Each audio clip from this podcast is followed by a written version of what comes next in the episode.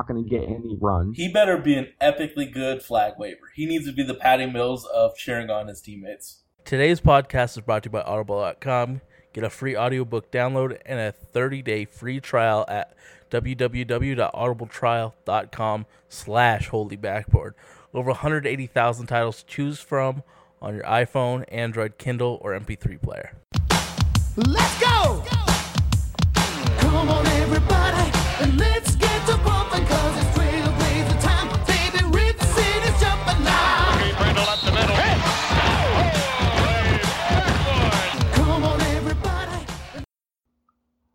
All right, everybody, welcome to the 50th edition of the Holy Backboard Podcast. I am Dustin here in rainy Rip City, and I got my man. Sage chilling in Southern Oregon. So excited for this 50th episode. We've planned so many, many cool things. Honestly, not really. We're just, we're just happy basketball is back. Basketball is back, and I read a tweet just now from Tara, who was a guest on our previous show from the Blazers Edge podcast, saying, I'm so drunk with happiness that I'm sitting here on my couch with my cat watching Rockets and Lakers. And that's exactly what I was doing right before we hopped on this podcast to record at about 1024 on a uh, wet wet night here in uh, Portland on Wednesday. I mean, I, I, I'm just happy it's back. I don't care who's playing. I just need it in my life. Like 2K was a cool thing for me to get my attention, but this is real basketball, and this is what I'm really passionate about. it's just it's it's amazing, but it's not the same. And what makes it even better is that for me, I get that free week long league pass So, previews. what what are the teams that you are watching with your free league pass? Obviously, I'm looking at division opponents. I'm looking at good matchups.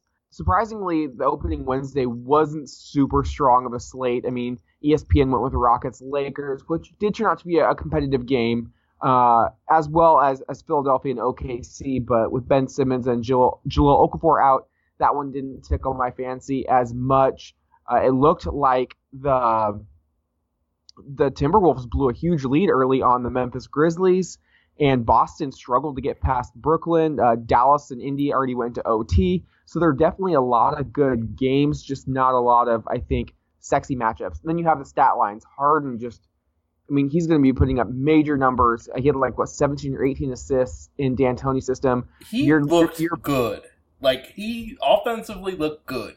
Yeah, he was but getting rebounds. is the keyword because that team is a shit show on defense. Oh, absolutely. Like They just lost to the Lakers, and the Yeah. Lakers are trash. as I saw James Harden, I was like, "That's a great pass. That's a great pass." How long is this James Harden going to last? And I said, as long as they win. Yep. Well, if you can't beat the Lakers and you're not going to be in the playoff picture, which we predicted a couple episodes ago, it's going to just become me ball. Mhm. and he's just going to take over. Um, I don't think they have the pieces in play to make this system fully work. I think you have to put up some form of resemblance um, of, of an effort on defense. You, you can't give up 120 points every night and expect to win. Like the offense can only take you so far. And then we got your guy who, in a, an unfortunate losing effort, Anthony Davis just goes nuclear, uh, 50 points, fills up the entire uh, fucking seven, seven steals, bro. It's fuck, it's amazing. They tried. They lost, but they tried really hard, which makes me feel good. But they got out rebounded by 24 rebounds. That's how you lose games right there. Yeah, you can't get out rebounded to the Nugget. You can't lose your home opener to the Denver Nuggets. I know the Pelicans probably are not going to make the playoffs, but you cannot lose your home opener to the Denver Nuggets, the the likely worst team in the Northwest Division.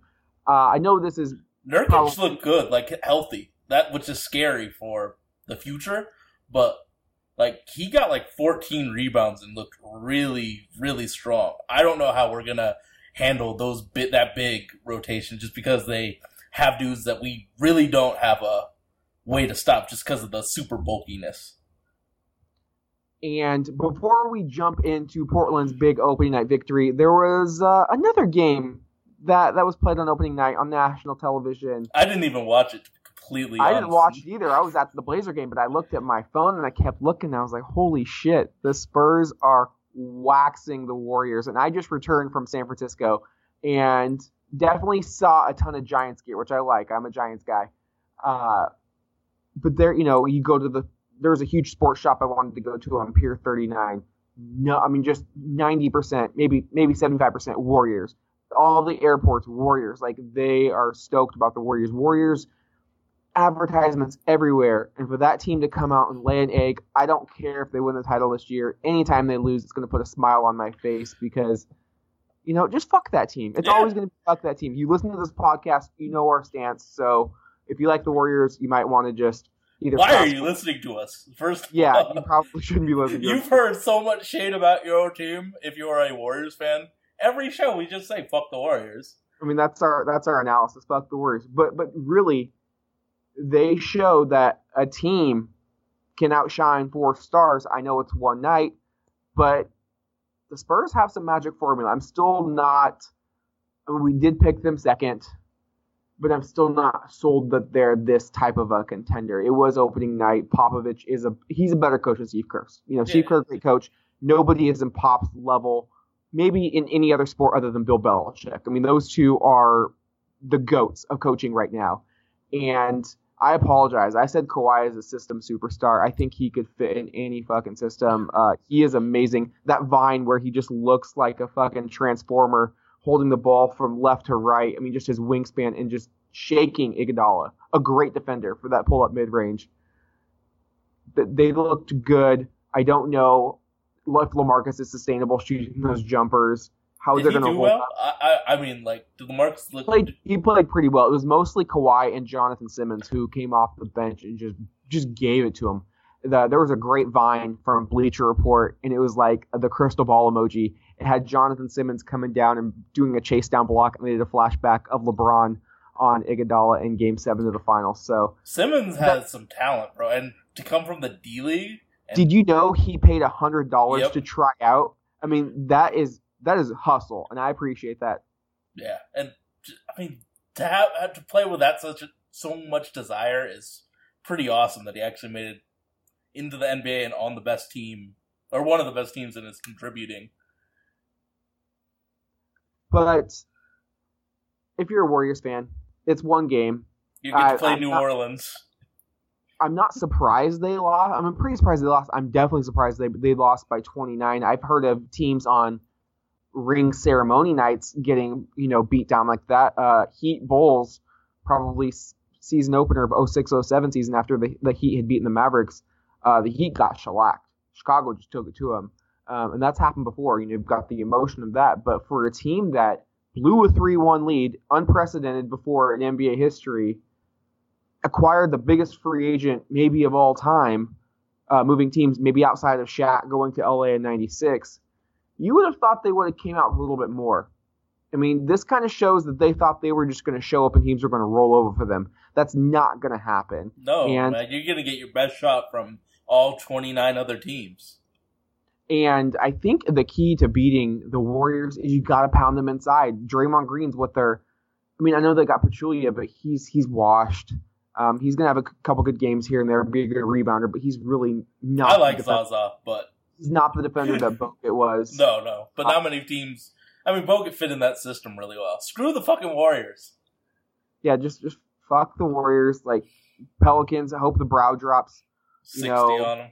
a dollar bill on them. That that would be great.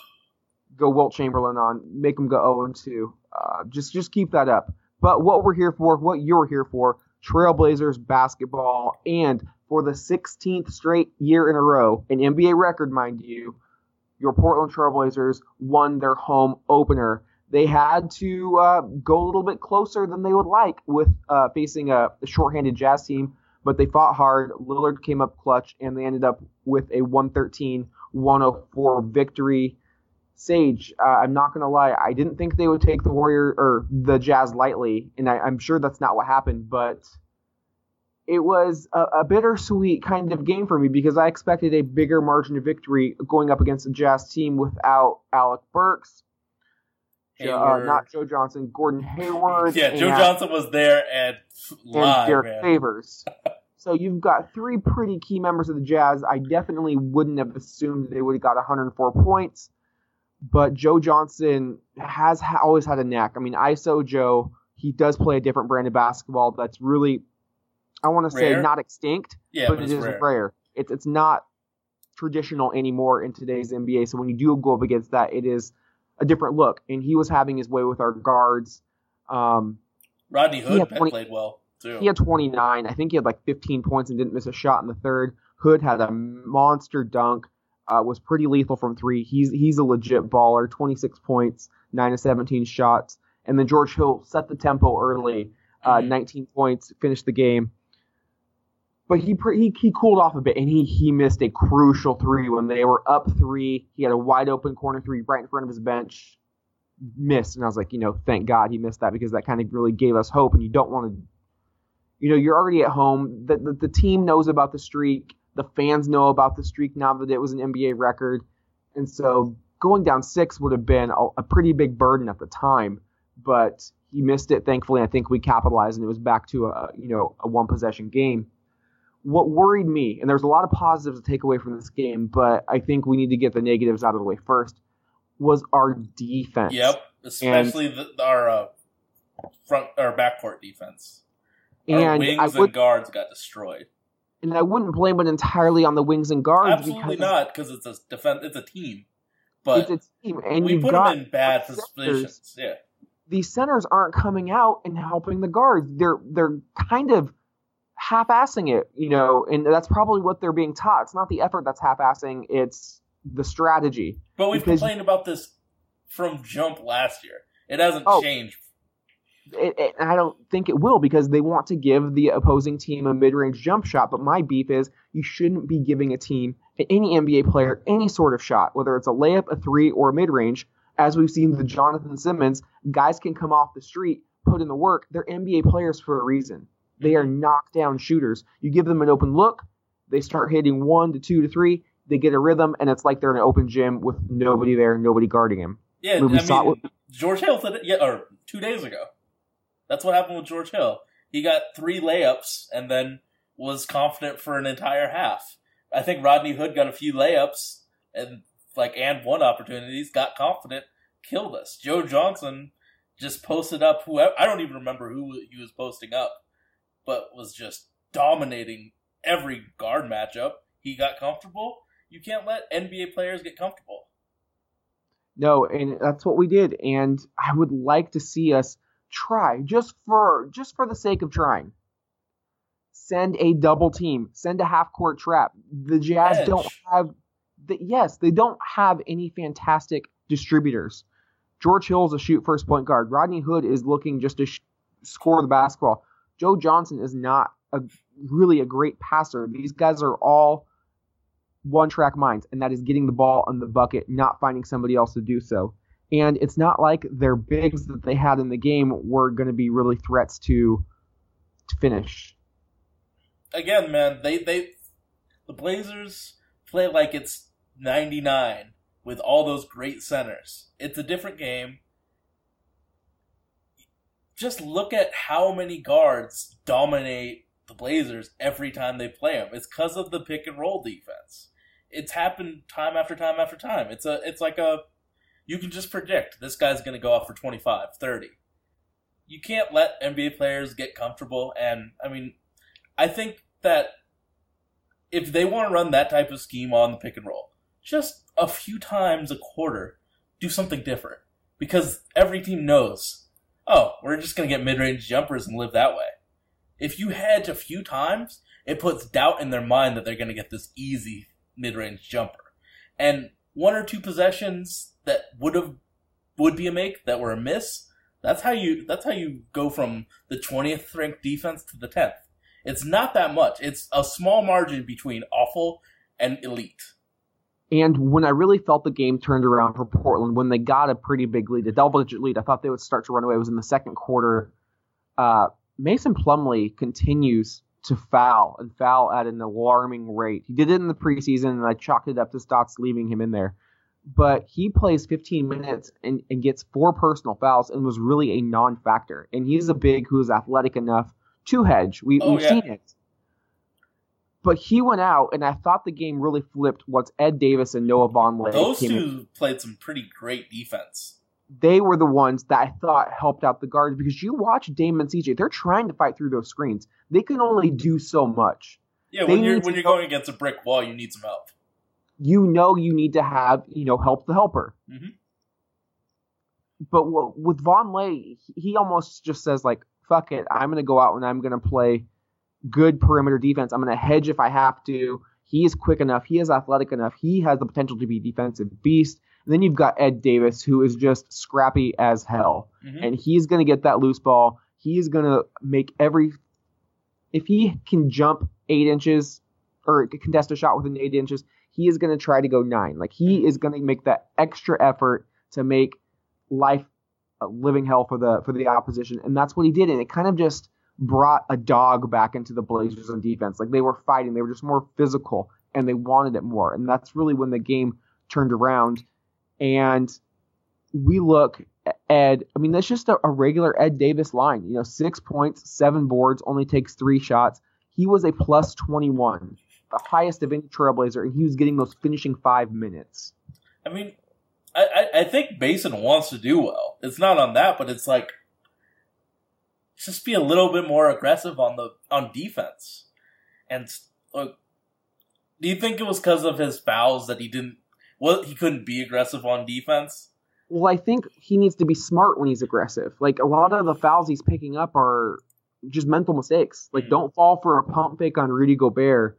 Um, just control your body a little bit more. I don't know where this you know foul barrage came from, but it, like all of a sudden in the preseason, like that was a big trend that I was looking at, and you know Portland needs him on the court. He is a great facilitator at that position, and if he can also hit that jump shot, he becomes a huge asset. Like he is a really good player Mhm. and showed that in the the Clipper series.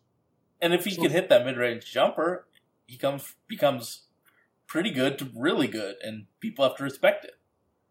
Uh, I was I had to watch the Utah stream because I no longer have KGW for some reason, so I had to hear Matt Harpring talk.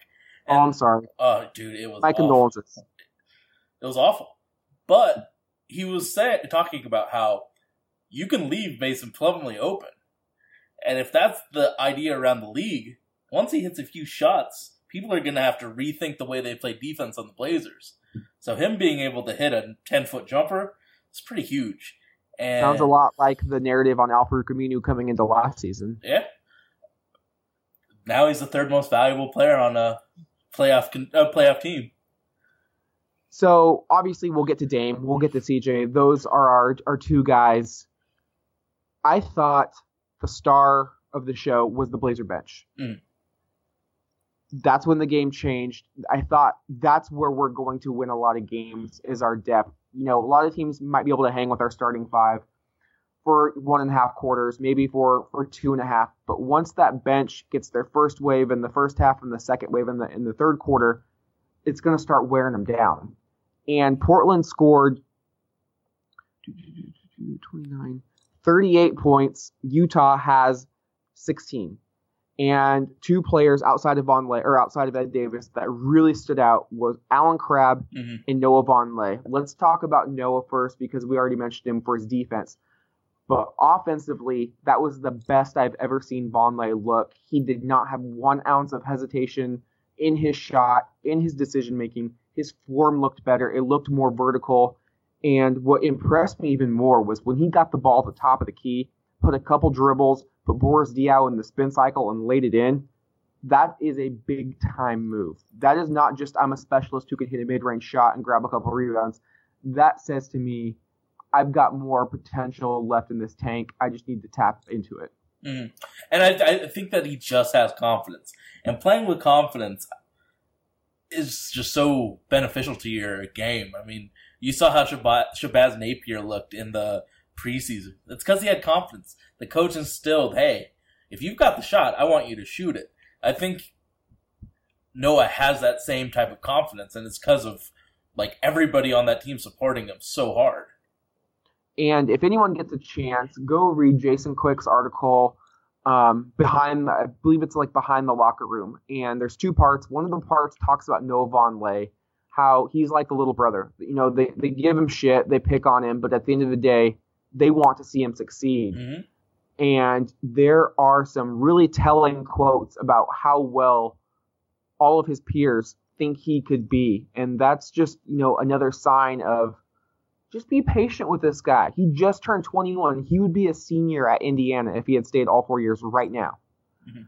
So when people look back and say, God, we just got screwed on that Batum trade. Why did we give him up? You know, Henderson's already in Philadelphia. Vonleh's a bust.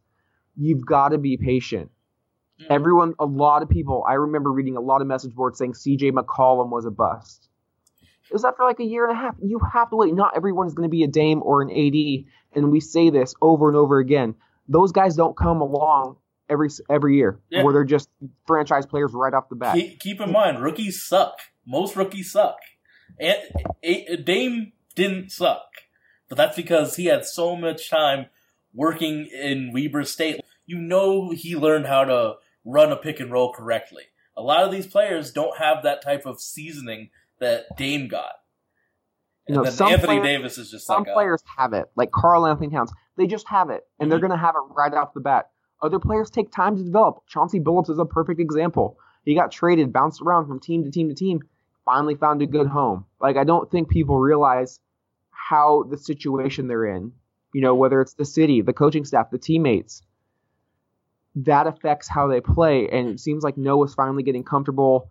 He went out after what he called a pretty poor summer league, played some pickup ball at the UCLA campus with you know a few NBA players, and I think his teammates just keep you know positive feedback and Mm. just their hope that he wants to do good is really driving his success. And again, if he comes out and lays an egg against the Clippers, don't go back on the bus Yeah. bandwagon. There are going to be a lot of ebbs and flows with Vonleh's game as he grows. He's still a young, a young pup. I mean, were you good at your job at age 22?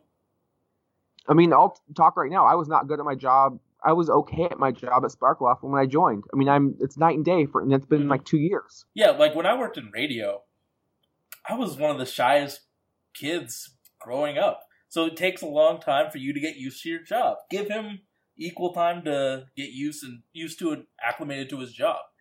One of the things that's most telling for me is when he scores and then they show the bench cheering, it means they like him. Mhm. We today, this is Wednesday, we just watched the Houston Rockets play. I watched Ryan Anderson for four years, and he would take some shots that if they went in, they would zoom to the bench. No one cared. It's it shows that the team didn't like those dickhead shots that he takes.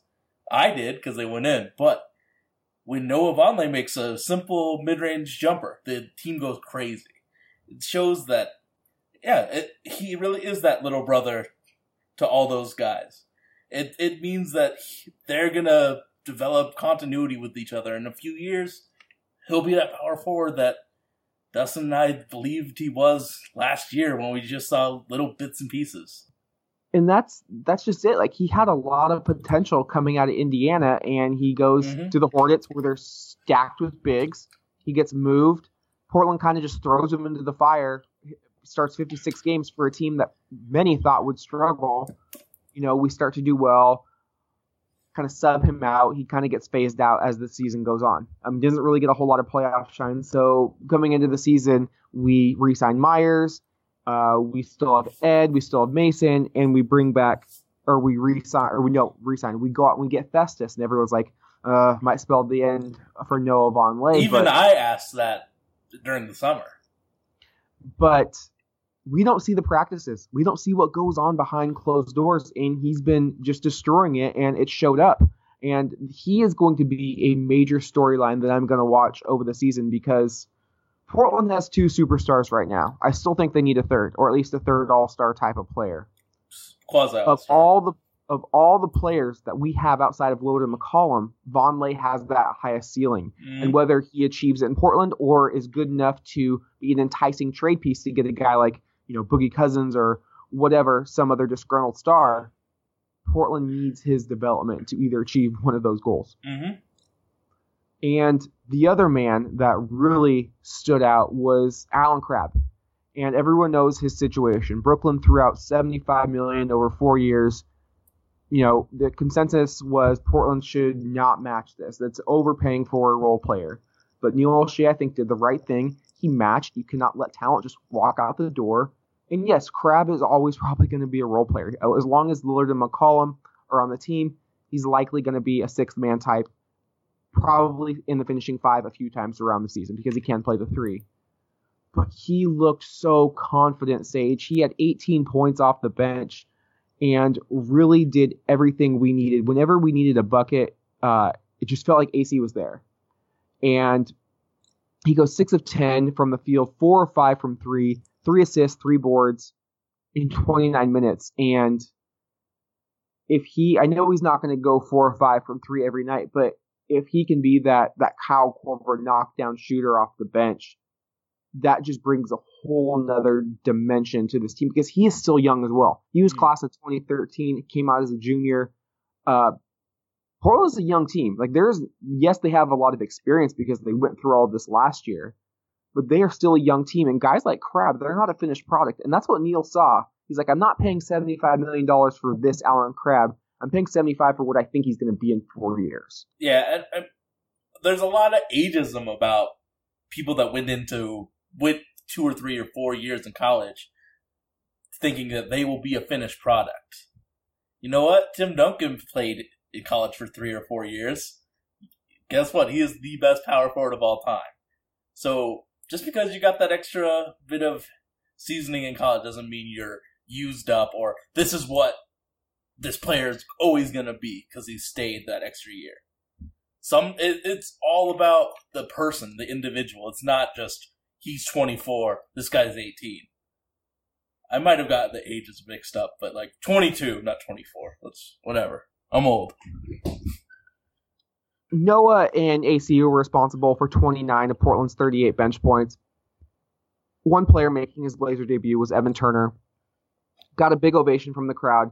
I have a feeling online he is going to be possibly the new Meyers Leonard, where it's going to be you love him or you hate him, and everything he does is going to be under the microscope because Portland spent their maximum cap money. They spend a chunk of it on Evan Turner after what people may be perceived as missing out on Dwight Howard and Hassan Whiteside, which we really never had a chance. It was really down to Chandler Parsons or Evan Turner. Turner, I thought, came out, took good looks, but he was really, I feel like he was pressing it. He looked like he was aiming the ball even more so than his shot normally looks.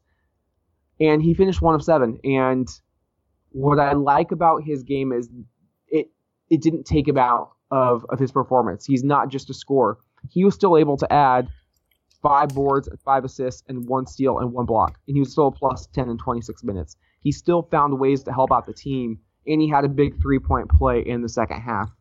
So don't Turner. He's his production. If you're looking just by points, yeah, you're going to say this. The This signing guy was sucks. Yeah. yeah, he's it's terrible. This is a failure. You have to look at him almost like a Nicolas Batum, where he's going to fill up that stat sheet and is going to be more valuable as a ball handler, someone just to take pressure off of Lillard and McCollum and just create the offense. And I really think as the season goes on, he's going to get more comfortable and confident with his team. I mean, everybody on the team already loves him, loves his personality. Just give it some time. I mean, we're still, I mean, that's one game in, but we're still winning. Mm-hmm. As as I've gotten older, I've cared less and less and less about points scored because if you're an elite scorer, you're going to be consistent. And it's a flawed metric, let's just to judge players by. Yeah. But if he takes those same shots tomorrow against the Clippers Correct. and he goes 4 for 7, people are going to think, "Hey, this guy's good." But what you really what I look for in a player being good or bad is does he play defense, rebound, assist? Does he help the team? You can say Evan Turner helped the team because of his five rebounds, five assists, and he played good defense. Scoring doesn't matter because it's so random unless you're an elite scorer. So pay attention to the other things surrounding the game other than does he make the ball go through the net? Because a lot of times that's just so random.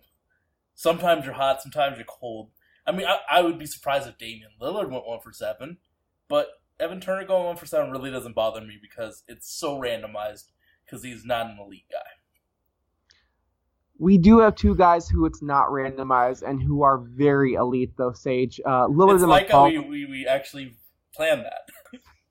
Lillard and McCollum proved once again why they are at least at least a top two backcourt in the entire NBA.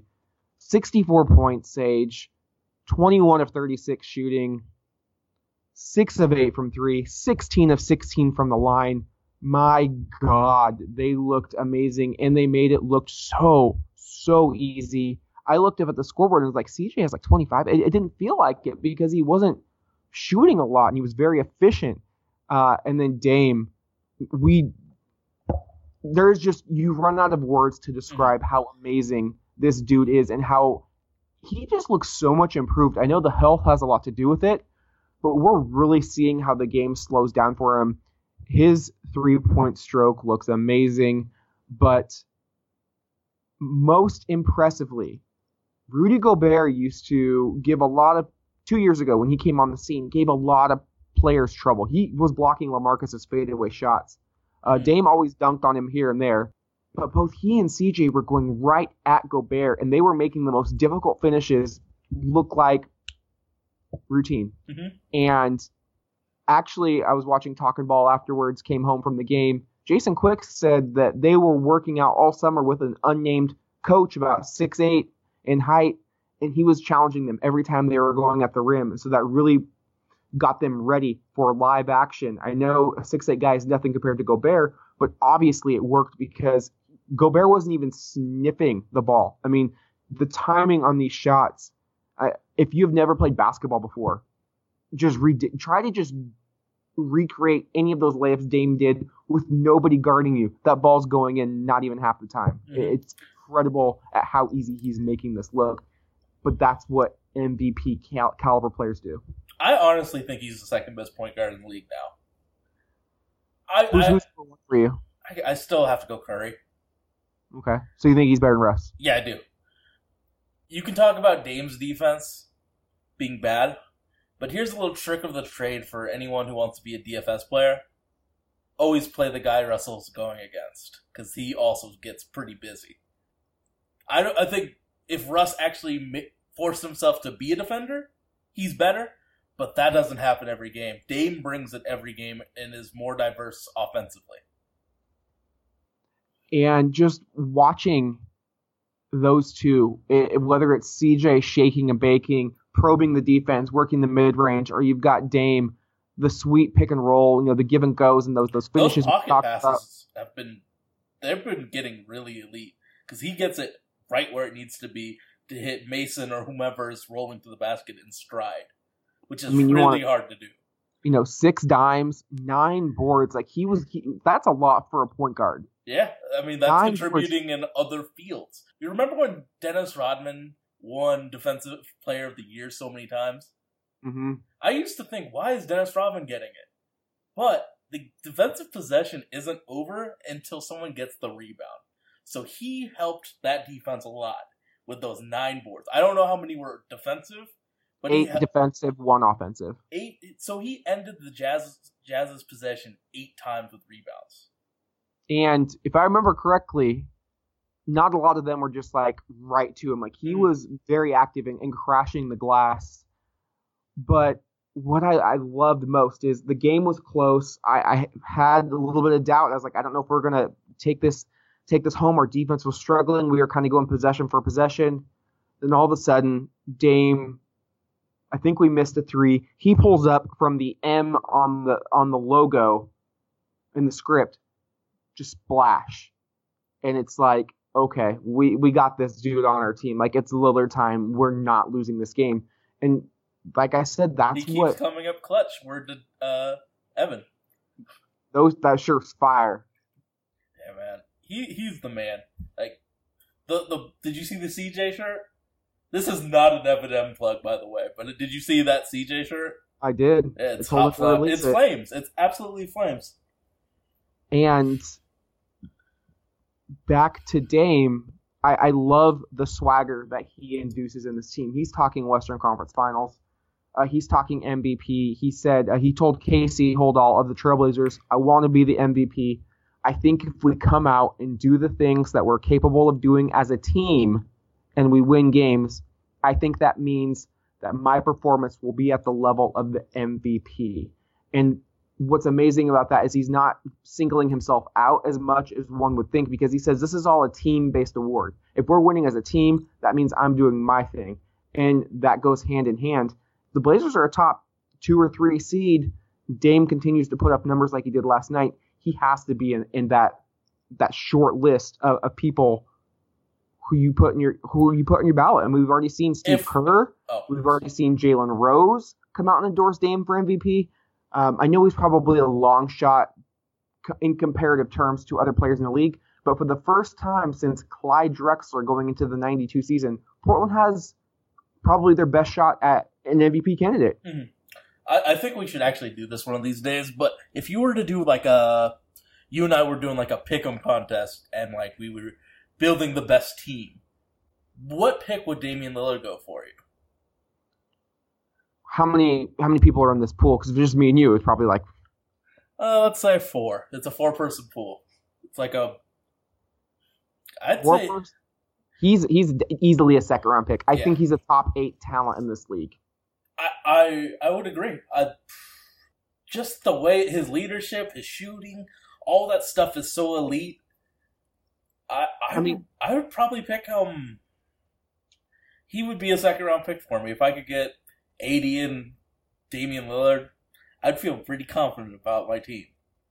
But And yeah, you, like you said, the intangibles in the tang- the tangibles that he produces on the court. What's crazy is the intangibles almost out outperform actually his his numbers, Mhm. and that's crazy to think because he is such a great leader. Like you said, he leads that locker room. He's been here since you know he got drafted. Everyone left. He's like, no, I'm going to re up for five years. I don't want any outs in my contract. Um, everyone on the team always like ever all the new guys come in they're like they're always tight with Dame whether it's you know Luis Montero who's not on the team who was the 15th man previously up to Dame. There is no sense of ego. Like they're all tight. And I think when you have a, a selfless superstar like Lillard that cultivates an amazing culture where performance can almost not outweigh but performance can like trying to think of a word. You're outperforming your talent. Your Mhm. talent level. Like the Blazers may have a perceived ceiling, but because of the leadership that Lillard instills, people are going above and beyond. absolutely, that that that, that makes total sense. Oh snap! We forgot to congratulate our fifteenth, our newest fifteenth man. I thought we did that last episode. Uh-uh. No. No, because that came out. We uh, published it before it came out. So, congrats to you, Tim Quarterman. Yeah, I mean he's a tall, lanky guard. I mean, obviously the fourth guard, but as Jason Quick Is he the mentioned, four? Would, wouldn't he be the fifth, like ball ball handler? Well, I guess you, I true point guard in the depth Yeah. chart, but yes. I think Jason Quick said we paid him like seventy five thousand guaranteed. The other two are like six thousand, so they already had a lot invested in Quarterman. Mhm. We didn't see a whole lot of him, which was interesting. So he must have done the bulk of his work in practice. But uh, it'll be interesting to see if he if he sticks around. I have have a feeling that um, if he does play, it probably won't be in Portland, just because you know Lillard, McCollum, Evan Turner, Shabazz Napier are all you know successful and capable ball handlers, and then you've got Quarterman. I do think he's an intriguing prospect, but like Montero, I, I think it, it's a, it's a long play with. I If, if he plays, I'm devastated. If he plays meaningful minutes this year, I'm uh, Yeah, devastated. unless, unless we're blowing out teams, like he's probably not going to get any run. He better be an epically good flag waiver. He needs to be the Patty Mills of cheering on his teammates. Agreed. Uh, speaking of like waving players, how surprised were you to see the Suns wave Archie Goodwin? I don't think Archie Goodwin's good, but he's young and it was had a pretty team friendly contract. So I was actually pretty surprised they cut him. The one Didn't he that have I'm, a game-winning dunk in the preseason against Utah?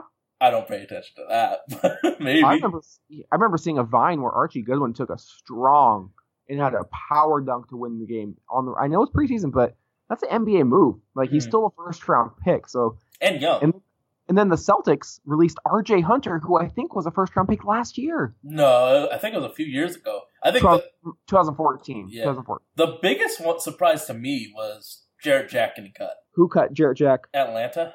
I would. that's his home. That's his hometown too. That's I tough. wouldn't No, trust Devin. he was picked last year. R.J. Hunter was 2015. Wow. He was a rookie year. He got cut after his rookie year. Wow. All right.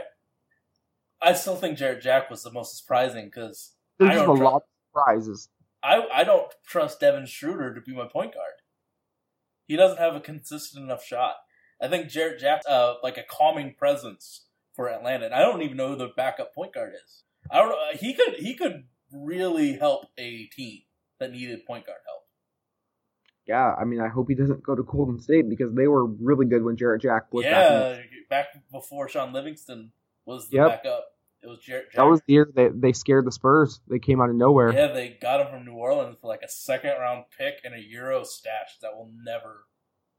Play. I think I remember. Oh my god, this is dating me, but I think they traded like some dude, and the only thing that was remarkable about him was that he had the nickname the hairiest European player. All right, Sage, let's get into some fan questions that we got via Twitter. If you're not following us, please do so at Holy Backboard. Also on the gram at Holy Backboard. From Jackson, he says, "Did last night change your expectations for Vonleh this year?" I'll let you take that one first, buddy. In a way, yeah. The thought process that he was he wasn't going to get much time on the court because of all the depth, and him beating out Meyers for more PT kind of shows that yeah he's going to be part of this rotation. So yeah, like him getting rotation minutes surprised me. What about you? I never fell off his bandwagon. No, but it was just because of the the teams that was around him was making Yeah, feel so way. I felt like he wasn't for. I felt he was unjustly going to get fewer minutes. I've always wanted him to get more minutes. you compared him to Jermaine O'Neal. Yeah, that that type of wait your turn aspect. So I was surprised to see he got plugged into the game pretty early in the second quarter. It's like, okay, sweet, Noah, what do you got? And then he hits those first couple jumpers, and I'm like, okay, and he kept doing it. Mm. And I was to the point where I was yelling at Terry to keep him in or put him in instead of Meyers in that third quarter. So now that he was getting playing time, of course the expectations change. They they have to. If he's going to be a, a member of the nine or ten man rotation, I would love to see him get 15 minutes a night. I don't think there's any sort of statistical numbers that I'm looking for him to grow from year over year, but it's all in the eye test. Is he going to continue to shoot with confidence? Can he do more than shoot the basketball? Uh, is he more consistent with his three point shot? Can he put the ball on the floor? What are his moves look like in the post? We haven't seen much of a post game outside of you know that little running hook he has. Does he have a counter move? Does he have a counter to the counter move? Also, you're going to watch his defense. Uh, how is he rebounding the ball? Is he doing it as well as he did early in the preseason and last night? And is he able to play good perimeter defense and man defense? How is his help defense? You're looking at all these things, and you want to go. Let's fast forward to say May. We're in the playoffs. Where's Vonleh in May compared to where's Vonleh right now? You want to see. I wouldn't say a significant change, but you want to see some improvement. Some improvement that gives you enough hope that this guy is part of our core. He's part of our future. He's not somebody we want to package, or if we do package him, we need to get something very special in return. So that's what I'm looking for. So Next year's expectations. is uh, yeah, we just extended him and Shabazz Napier their fourth so, year. So yeah, I, I'm. I just want to see improvement from him. Yeah, just little. I wouldn't say like slight improvement, but but moderate improvement. And if he, if last night's any indication, he's already way surpassed those. So I don't Mm. expect him to play like that every night. If he does, those are through the roof. Is uh, the, the only fan question, but I have a, I have a question for you, Sage. Oh God. So going back to the MVP talk, and we did this last year as our in the on the podcast. Who is your in order your top three MVP candidates for the 2016-2017 season? I think the Warriors are going to cancel each other out. Um, I would agree with that. And I- also, there's no way anyone on that team can be considered an MVP because, as I was telling Matt at the game last night, they could theoretically lose any two of those players and still be a legitimate championship threat. so I'm, I'm not going to include any Warriors. I think LeBron has to be in there. Um, what, what order though? Like one, two, three. Like who's I'd your say- MVP? Who's your runner-up? Who's get the bronze? I'd put LeBron one. I don't think the Rockets will be good enough, so James Harden's out, but he'll have good numbers. Russ might get third.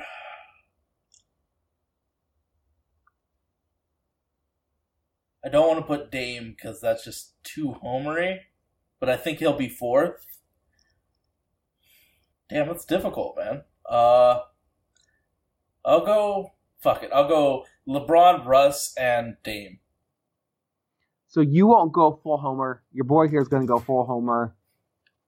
I think it's Dame. I think it's Dame's year. Uh, every, the card set up for the Blazers. Now, do you think he'll actually get it, or will he be the most valuable player? if our, our projections come, if they, if my projections come true, third in the West, fifty-seven wins. I, I think the Warriors absolutely have to cancel each other out.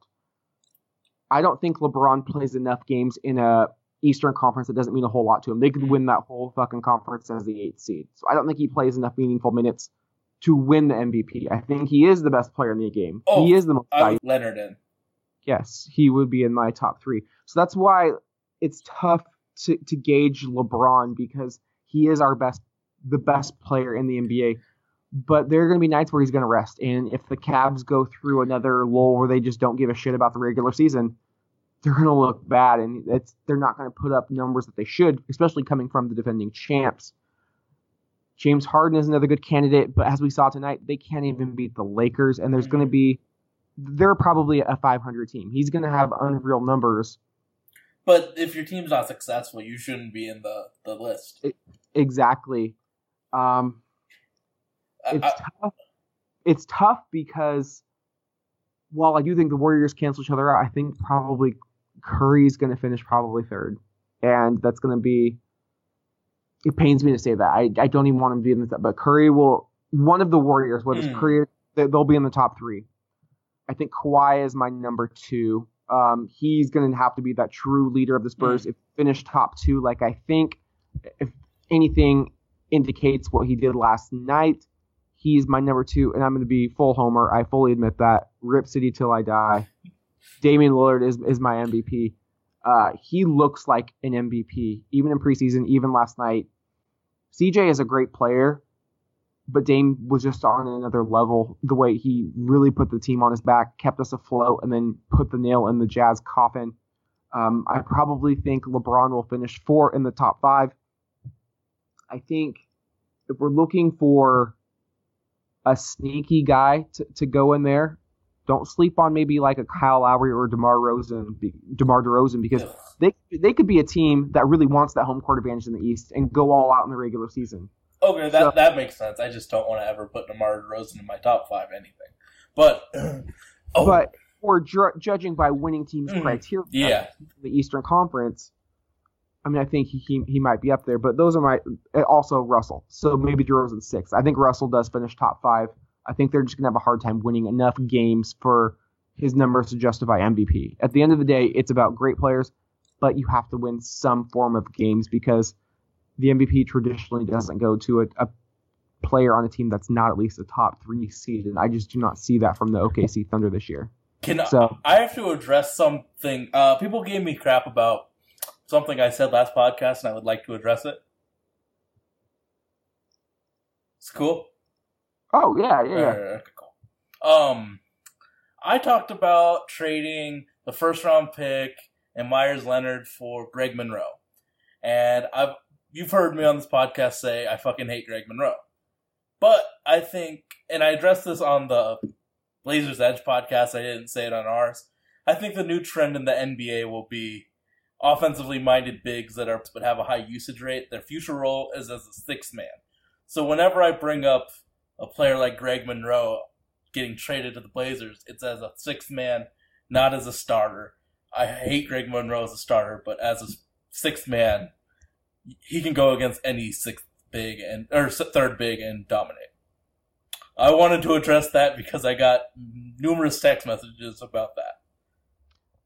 I I don't know who's talking noise to you, Sage, but I trust your basketball opinion over many, many, many others out there. So keep doing you, my friend.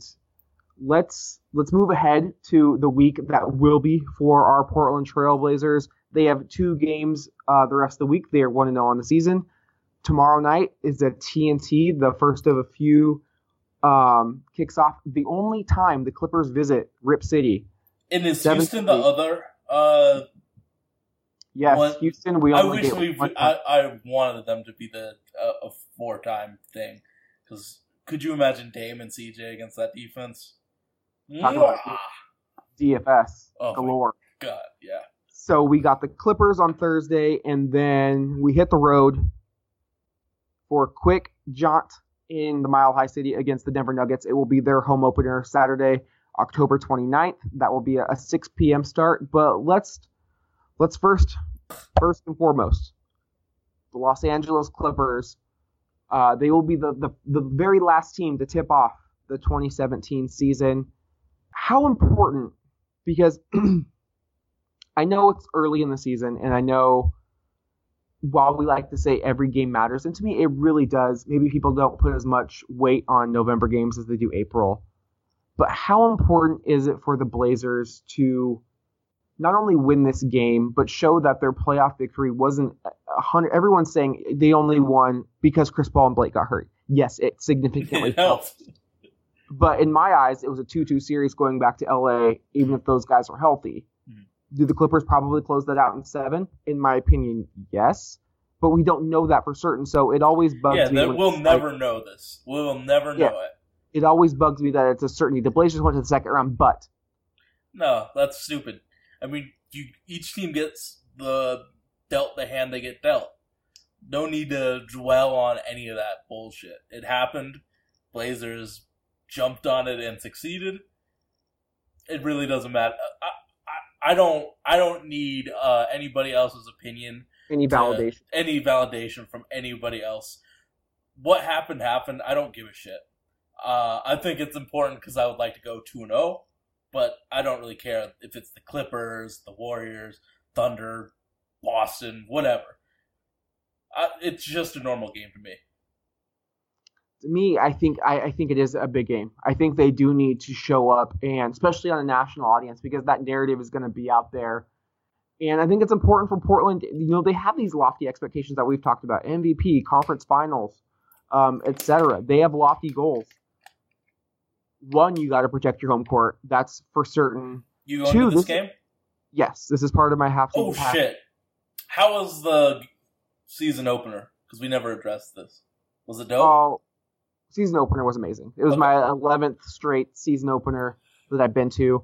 Uh, I unfortunately had to miss a work outing, which included free booze and food. And I was telling my boss, I was like, I was nervous that the Blazers were possibly going to lose this game. And I was sitting there like, I, I better not, they better win because I passed up free booze and, and free free food for this. was it so, catered?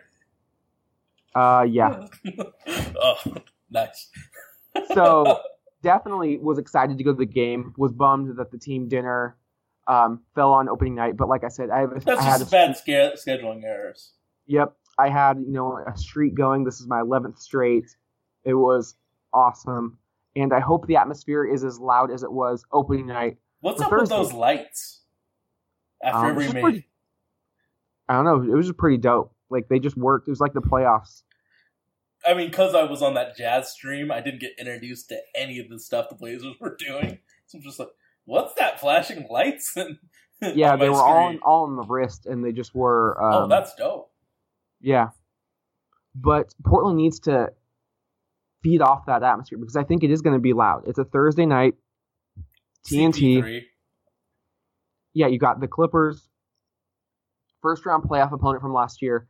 And I think Portland really needs to take it to them. Like, show the national stage that these lofty goals we have, they're not just hyperbole. They're not just, you know, word vomit that the Blazers are throwing out there and they're just trying to see what can stick. The, these words actually have some legitimacy behind them.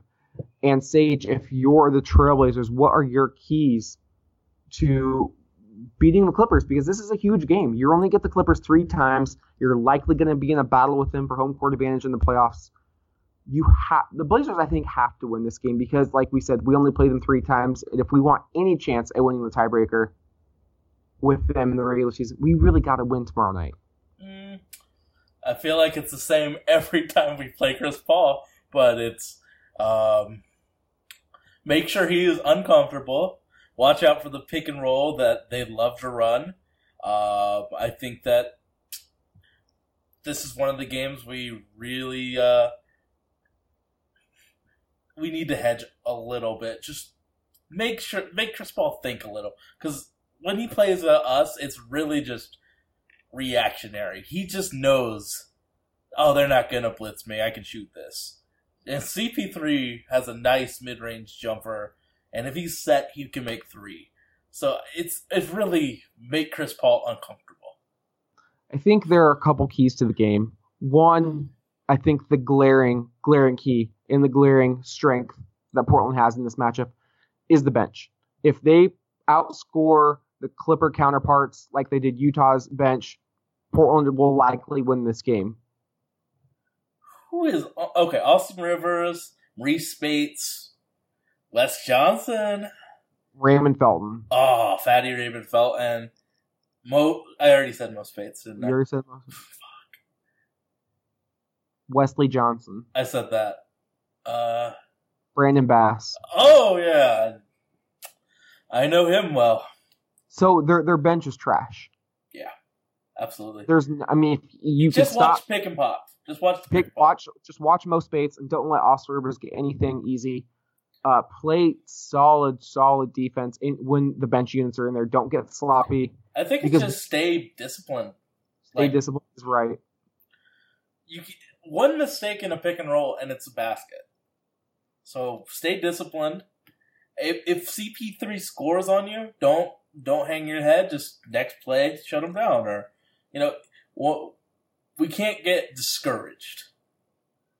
But it's kind of weird not having any tape of this 2016-17 Clippers to talk about. But it's it's the same shit. Make sure Chris Paul doesn't kill you. So you mentioned Paul, the guy I'm going to talk about. It's not DeAndre Jordan. Like Griffin. We, it's not Blake Griffin. JJ Redick. Ooh, he gave us fits in those early games the Clippers won. In fact, during the regular season last year, JJ Redick, he didn't go off on Portland. He only averaged, you know, 13 points. Um, but he did shoot 40% from three. But if you go to, I just, feel like our guards and wings are up for the challenge of chasing him around screens. I was always pretty happy with CJ's effort on chasing him around screens. I know it's a big deal to, to like that is a huge oh, he, he runs around Yeah, like but Reggie Miller. But looking at the postseason stats, he man, he really dropped off. He yeah, he, he, he, he, shies away from that spotlight pretty uh, pretty well in uh, uh, postseason play. Oh, you're you're right. I mean, so after those two opening games, I, I just remember him killing us, and he did. He had 17 points each game. Each game shot over 50%, and he really got them started. He got them going. Uh, he really kind of fell off. He had five points in game three, eight points in game four, and then really boosted his production a little bit more. But that was after CP3 and Blake went out, so he was the main option. But we can't let him get that 17 points. Like Mhm. we especially could not let him get started early. It reminds me a lot of Golden State and Klay Thompson when they played the Blazers. It's Klay that gets them going, starts hitting threes, and everything opens up. I think it's a very bad sign for Portland if they come out and run plays for Redick and he's running McCollum off screens and he's getting buckets. Mhm. That is a terrible sign. We do not want to see that. I think CJ needs to deny him the basketball. Um, if it's a couple fouls off the ball, that's fine. But you know, maybe rough him up a bit coming around the screens. Just make it a little bit more difficult. Play physical with him, and just make him take a tough shot. Get a hand in the face. Um, Redick is a guy who I think if they get going, it's we you know Blake's going to get his. DeAndre's going to have a couple highlight dunks and dominate the glass, and Paul is going to be Paul. But if you can limit, You can't let the other guy like you can't let the other guys. I got a question: Who has worse small forward rotation, the Clippers, or Clippers, or the Thunder? it's I mean it's equally bad. It's it's, Right. it's fucking awful. And that's another area Portland needs to take advantage. Uh, Chief didn't have the best of games, but Allen Crabbe had an amazing game. We really need to take advantage of them starting um, Mbah a Moute. so, do you think there'll be someone like, let's say CJ picks up two quick fouls? Do you think we'll hide them on Mbah a Moute for a while? Let Crabbe and uh, not Hendo, Evan Turner uh, chase him around screens and stuff. Yeah, I think s- the the beauty about having depth is you can just bench CJ. Like Mhm. you get two fouls, we're gonna go to Turner, we're gonna go to Crabbe. We could even go to Napier and move Dame over to the two. But thinking of Dame, Put Quarterman in. ex- excuse me, speaking of Dame, the Clippers were really the first team to blitz him as soon as he got across half court. You know, CP3 and DeAndre just pretty much built a wall, and they were like, "You're not going to beat us." I fully expect them to instill that strategy tomorrow night, especially after Dame's monster opening night performance. What are some keys, or what are some ways that Dame can make them pay for paying so much attention to him? And a follow up question can he still get a lot of points if the defense is putting that much attention to him? I think Dame will always get his points, but I think it's smart to, when they blitz, pass it to the open man. We have more depth, we have more talent on our team. So when that blitz happens, you pass it to the open man, and if it's Evan Turner, Mason Plumlee, they can initiate some of the offense. I think Dame will always get his, but it's cutting down on the mistakes that happen after he passes is important. Do you think Dame will get more of his points off the ball then? I think that I think it's a pretty good uh, possibility because not many people can keep up with him when he makes his really tight cuts. Like he's been running off ball, he's been running. Uh, he's been getting open much more frequently because he's taking better angles around screens and such. So you mentioned Evan Turner. I think this is a prime example of why Portland acquired Turner and why Neil really targeted him because of the additional ball handling skills, where he can either bring the ball up the court or if he's playing alongside Lillard and McCollum, the Clippers decide to send the double. You pass it to him, and Turner is a very capable distributor. Do you see a lot of assists or a lot of good decision making coming out of Turner? Absolutely. That I mean, this is one of the perfect games for him to just go for a seven, play good defense, get some assists, get those rebounds. I mean, I think this will be an Evan Turner game. I think he could finish with like 11, 7, and 5.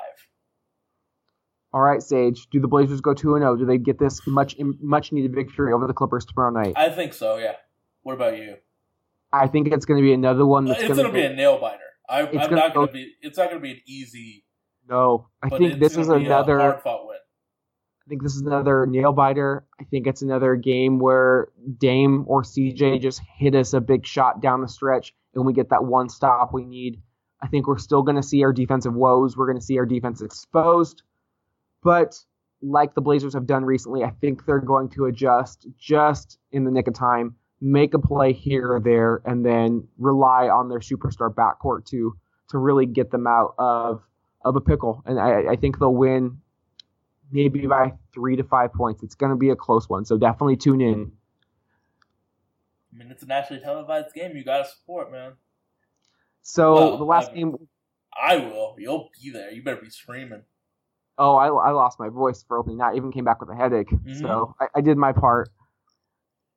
The next, the last game we're going to preview of this week is a Saturday night Saturday night clash in Denver against the Nor- Northwest Division rival Nuggets. Uh, the Nuggets they're going to be sitting sitting pretty, waiting waiting for us in Denver. It's going to be their home opener. Sorry to say they did defeat your Pelicans on opening night in Mhm. New Orleans, 107 to 102.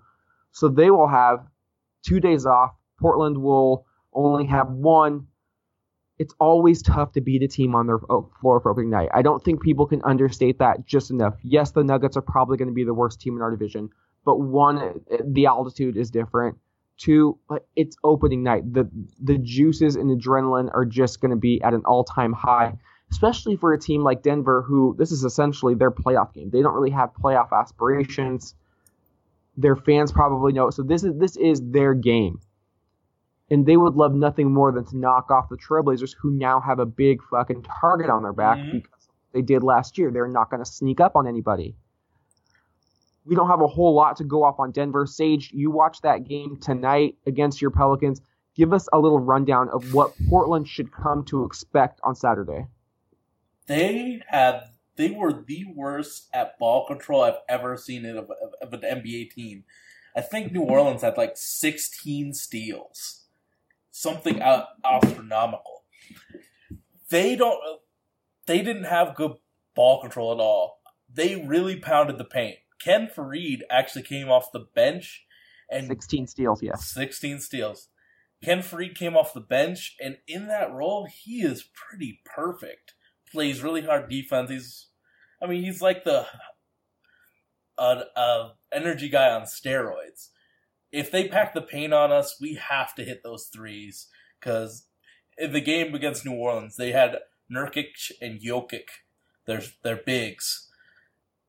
They hit a good number of three pointers, so close out on shooters that aren't Emmanuel Mudiay.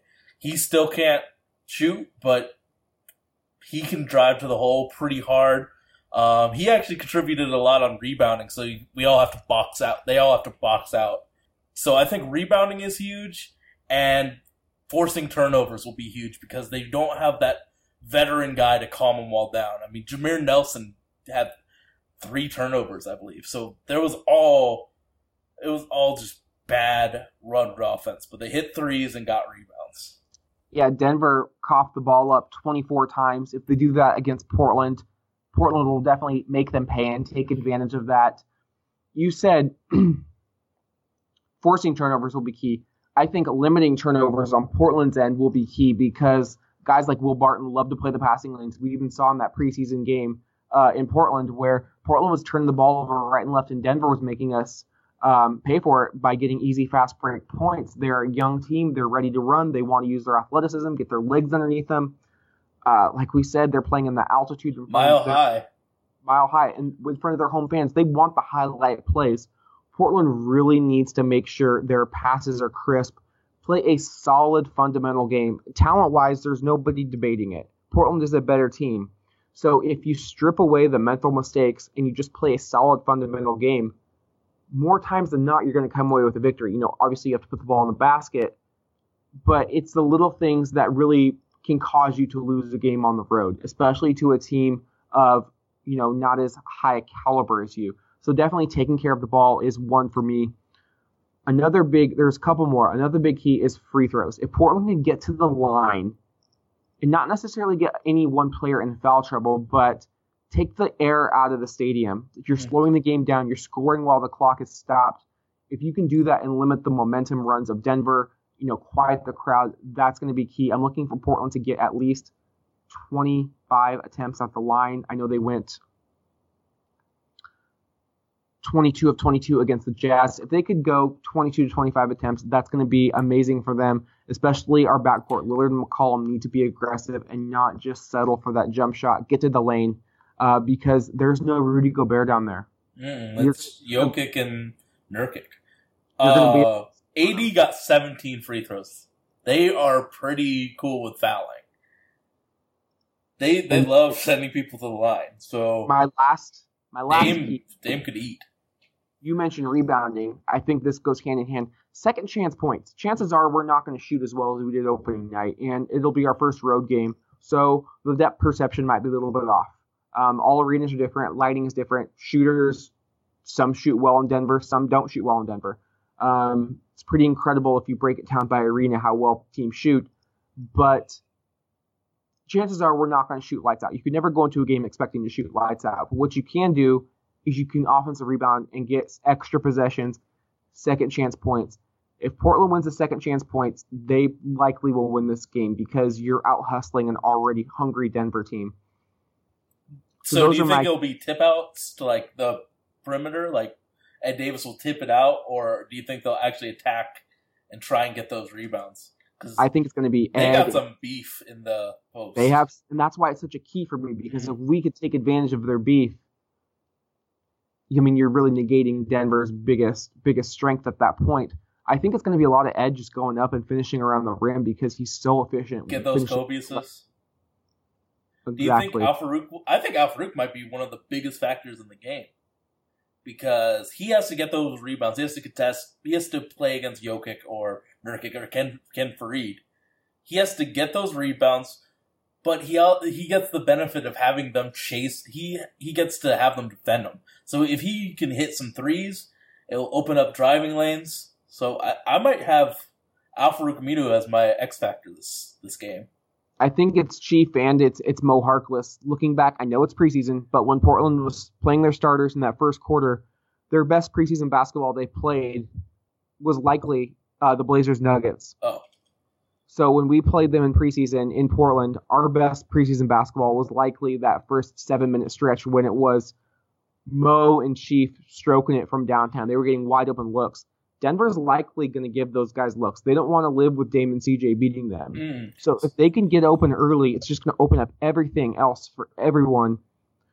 That's going to be my key. How well do they put the ball in the basket to open it up for Dame and CJ? Because once, if they do, then you're going to have our backcourt just being able to work isolation, and then it's pretty much lights out, game over. I think it might be a Meyers game for Ner- Oh, uh, for Jusuf.